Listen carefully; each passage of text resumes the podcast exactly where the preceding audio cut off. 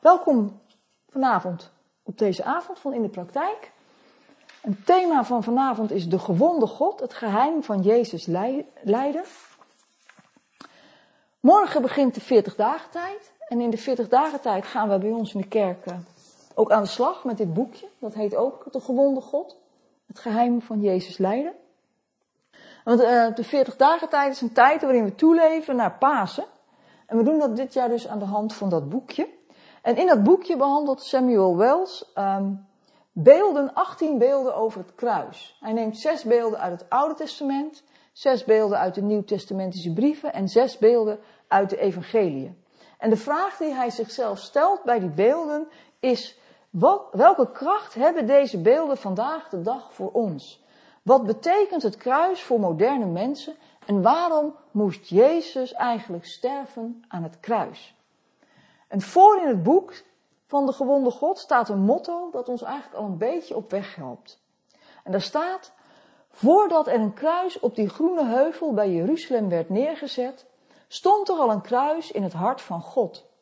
Nu dat houten kruis is neergehaald, blijft het kruis in het hart van God en dat zal daar blijven zolang er nog één zondige ziel is om voor te lijden. Het kruis is ten diepste een initiatief van God. En natuurlijk waren het mensen die Jezus verraden. En het waren mensen die hem in de steek lieten. Het waren mensen die hem veroordeelden. En het waren mensen die hem tenslotte aan het kruis hingen. Maar dwars door dit alles heen was dit Gods idee. En waarom? We lezen daarover in Filippenzen 2, vers 6 tot 11. Het is een heel bekend gedeelte, we hebben het wel eens vaker gelezen. Hij die de gestalte van God had, maakte er geen aanspraak op aan God gelijk te zijn, maar deed afstand van zijn positie en nam de gestalte aan van een dienaar. Hij werd gelijk aan de mensen en als mens verschenen heeft hij zich vernederd en werd gehoorzaam tot in de dood. De dood aan het kruis. Daarom heeft God hem hoog verheven en hem de naam geschonken die elke naam te boven gaat. Opdat in de naam van Jezus elke knie zich zal buigen in de hemel, op de aarde en onder de aarde, en elke tong zal beleiden, Jezus Christus is Heer, tot eer van God de Vader. God koos ervoor om onze wereld binnen te komen als een mens. Hij groeide op van kind tot volwassene en hij verdroeg de spot, de hoon en de kruisiging. Dit was de enige weg om de mensheid te verlossen, want wij zaten gevangen in de macht van de zonde en de dood. Maar Jezus werd één met ons om ons te kunnen redden. God deed zo voor ons wat wij niet voor onszelf konden doen. En waarom deed hij dat? Waarom wilde God dat Jezus werd gekruisigd? De glorie van God ligt in zijn opofferende liefde. In het hart van het universum ligt dit principe. Zelfopoffering is de hoogste daad. Niet voor niets zegt Jezus in Johannes 15: er is geen grotere liefde dan je leven te geven voor je vrienden. Jezelf geven lijkt een daad van zwakheid, maar het is onderdeel van de liefde. Want in 1 Korinthe 13, vers 4 en 5 lezen we: De liefde is geduldig en vol goedheid. De liefde kent geen afgunst, geen ijdel vertoon en geen zelfgenoegzaamheid. Ze is niet grof en niet zelfzuchtig, ze laat zich niet boos maken. Wij leven in onze maatschappij met een verhaal dat je krachtig overkomt als je dominant bent en de controle hebt. Maar dat is niet de hoogste vorm van kracht.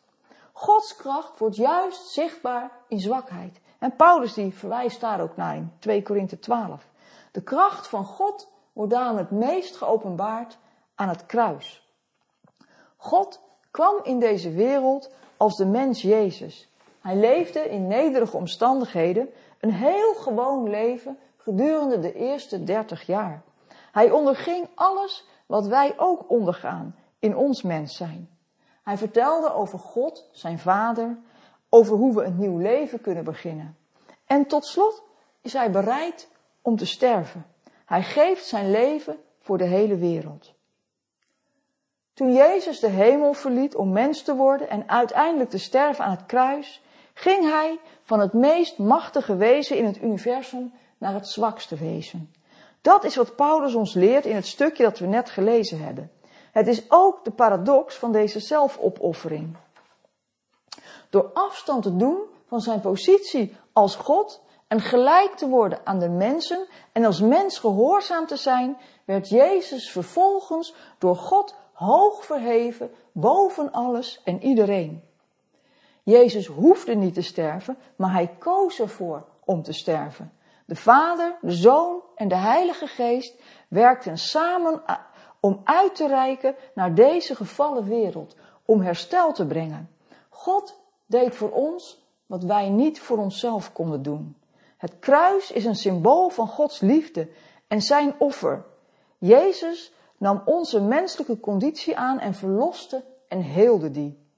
Door dat te doen liet hij de diepte van Gods liefde zien voor de hele schepping. Amen.